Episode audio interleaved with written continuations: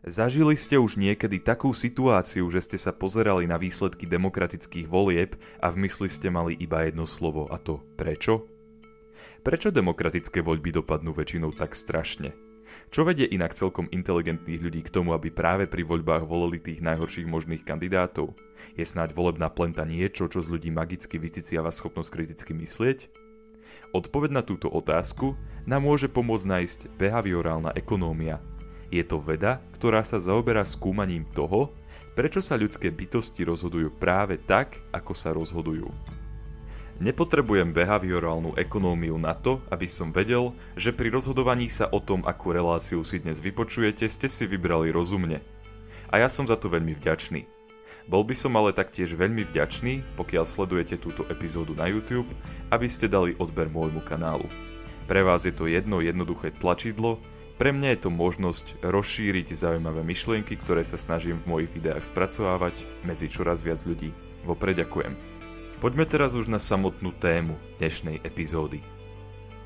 Téme racionality voličov sa vo svojom kontroverznom diele Mýtu z racionálneho voliča, ktoré v češtine vydalo vydavateľstvo Respekt, venoval americký behaviorálny ekonóm a spisovateľ Brian Kaplan, ktorý samého seba označuje ako libertariána.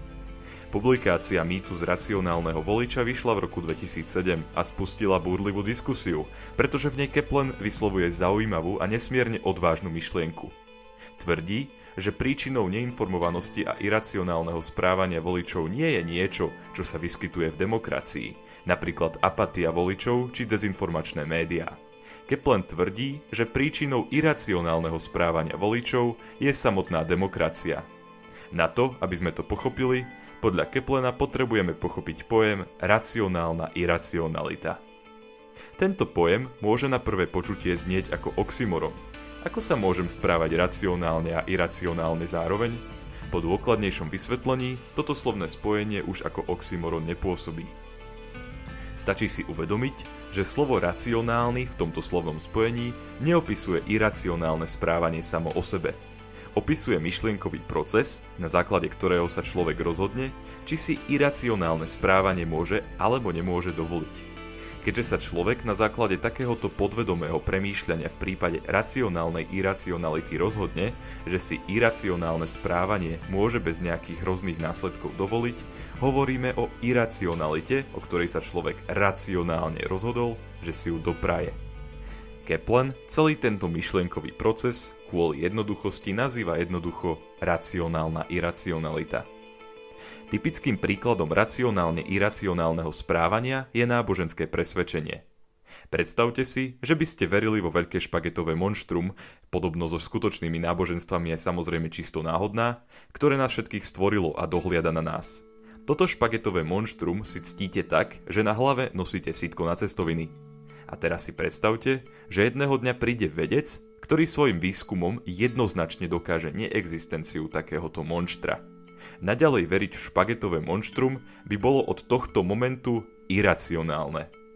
Opustiť svoju celoživotnú vieru ale človeku spôsobuje psychickú bolesť.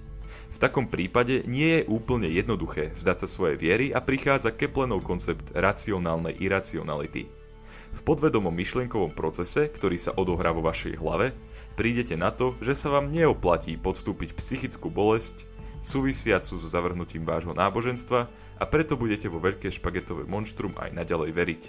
Jednoducho povedané, racionálne ste sa rozhodli, že si môžete dopriať určitú dávku iracionality. Iracionálne správanie môže ale niekedy človeku spôsobiť fyzické škody, Krajným prípadom je také iracionálne myslenie, ktoré človeka dovedie napríklad k tomu, že zje bobuľu jedovatej rastliny, čím sa úspešne pozbaví života. Pokiaľ sa budem správať pri kúpe auta iracionálne a poriadne si o ňom nenaštudujem všetky informácie, hrozí mi to, že sa môjmu novodobudnutému autíčku ešte cestou z bazáru rozsype prevodovka. V človeku sa tieto dve hrozby, hrozba mentálnej škody, čiže psychická bolesť, a hrozba fyzickej alebo materiálnej škody neustále bijú o to, ktorá bude mať na človeka väčší dopad. Preveďme to na vašu vieru vo veľké špagetové monštrum. Veriť v toto monštrum vám nespôsobuje žiadne materiálne škody. Veľkému špagetovému monštru nemusíte každý týždeň prinášať zápalnú obetu ani nič podobné. Psychická škoda, ktorú by ste utrpeli, pokiaľ by ste v toto veľké špagetové monštrum prestali veriť, teda nemá kompenzáciu vo forme materiálnych škôd, ktoré by ste po odvrhnutí vášho náboženstva mohli prestať znášať. Dajme ale tomu, že by vo veľké špagetové monštrum veril aj niekto, komu nosenie sitka na cestoviny na hlave spôsobuje príšerný exém. Jeho iracionalita, teda viera v neexistujúce monštrum, mu spôsobuje fyzickú škodu vo forme bolesti – pokiaľ by takýto človek odvorhol svoje náboženské presvedčenie, psychickú bolesť spôsobenú stratou viery by okamžite kompenzovalo to, že zrazu môže prestať znášať fyzické škody spôsobené svojim iracionálnym správaním. Zatiaľ, čo vy ste sa racionálne rozhodli, že sa budete správať iracionálne, on sa racionálne rozhodol, že bude racionálny. A doviedli ho k tomu práve fyzické škody spôsobené jeho iracionalitou. Nádherným a aktuálnym príkladom takéhoto myšlienkového postupu je súčasné príjmanie Eucharistie na ruku, ktoré nariadili slovenskí biskupy. Tu sa presne bije psychická bolesť, teda to, že veriaci musia porušiť náboženské pravidlo prikazujúce to, že príjmať Eucharistiu sa smie iba priamo do úst, s materiálnymi škodami, teda rozšírenie nákazy COVID-19. Biskupom došlo, že vyvarovanie sa materiálnym škodám je v súčasnosti dôležitejšie ako vyvarovanie sa psychickej bolesti a vydali nariadenie, ktoré porušuje náboženské pravidlá. Pekným príkladom je aj stavkovanie. Pokiaľ vám niekto napríklad tvrdí, že najvyšší muž v dejinách mal 272 cm a vy sa ho pred vyťahnutím mobilu a overením tejto informácie opýtate stavíme sa, je dosť pravdepodobné, že svoj názor odvolá. Aj vtedy, keď si je takmer istý, že má pravdu. Dôvodom je to, že hroziaca materiálna škoda, prípadná strata peňazí, je pre neho hrozivejšia ako hroziaca psychická bolesť, teda odvolanie svojho názoru. Preto v niektorých prípadoch pred voľbami stavkové kancelárie ukazujú reálny názor spoločnosti lepšie ako volebné prieskumy. Ľudia sú pri odpovedi na otázku, kto sa podľa vás stane premiérom, motivovaní vlastnými peniazmi.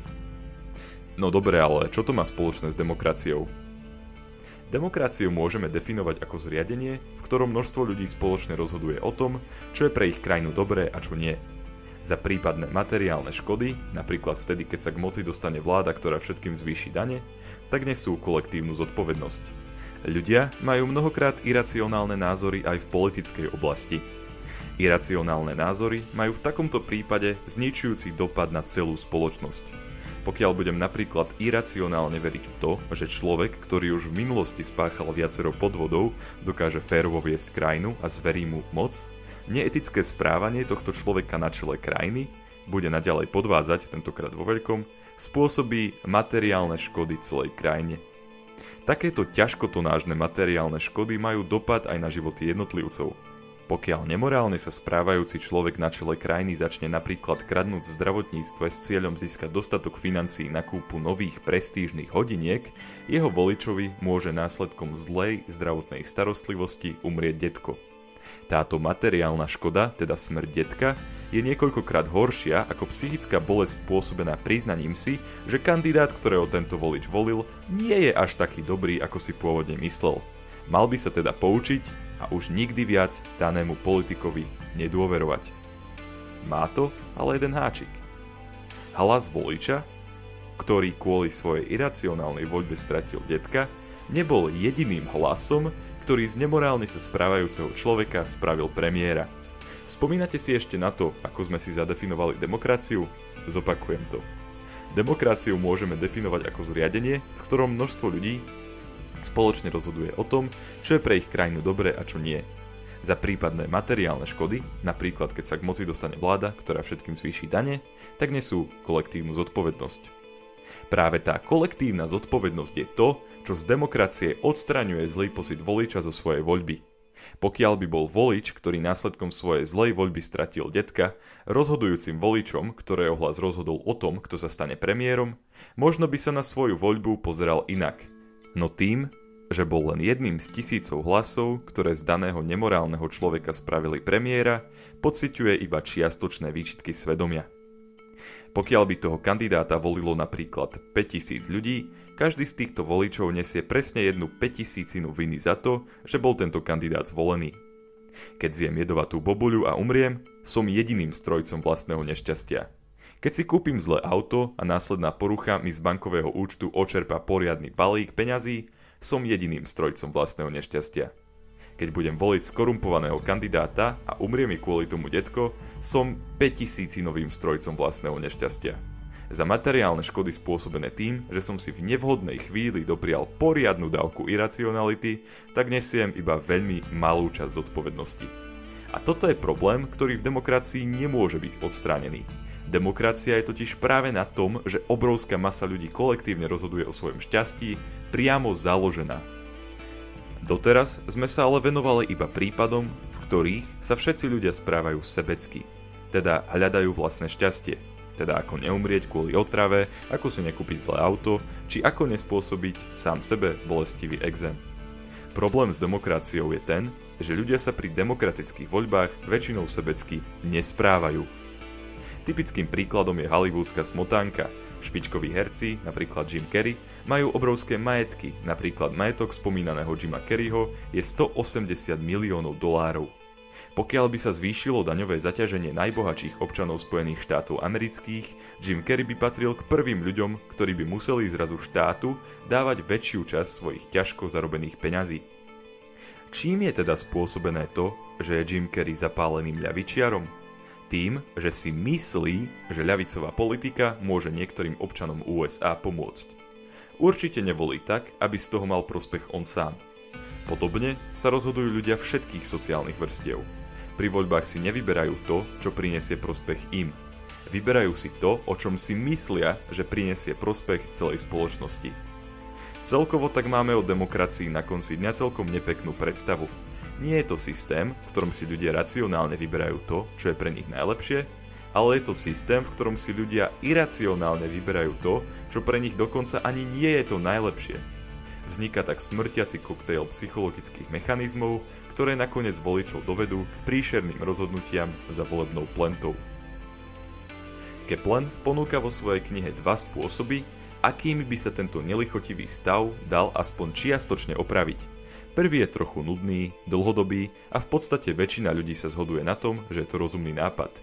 Druhý je odvážny, okamžitý a kontroverzný. Prvým nápadom je to, aby sme všeobecne zlepšili vzdelanie ľudí v ekonomickej oblasti. Začať by sa mohlo napríklad už na základných školách. V súčasnosti je napríklad na Slovensku ekonomická výchova detí v školách značne podceňovaná. Pokiaľ by sa jej začalo venovať viac pozornosti, výsledky by sme videli až o niekoľko desaťročí. Ľudí by síce stále nič neprinútilo k tomu, aby prevzali plnú zodpovednosť za svoju voľbu, pretože plnú zodpovednosť za zvolenie určitého kandidáta ani nemajú, ale aspoň by svoje ciele dokázali pri voľbách dosahovať racionálnejšie. Druhý nápad je zábavnejší a kontroverznejší. Vytvoriť univerzálne testy vzdelania v oblastiach politiky a ekonomiky. Následne by sme mohli buď odoprieť právo voliť ľuďom, ktorí by v týchto testoch nedosiahli určitý počet bodov, alebo zvýšiť váhu hlasov vzdelanejších ľudí. Brian Kaplan odmieta tvrdenia, že by sa takýmito opatreniami znížila úroveň zastúpenia niektorých spoločenských vrstiev. Stačí si spomenúť na hollywoodskú smotánku.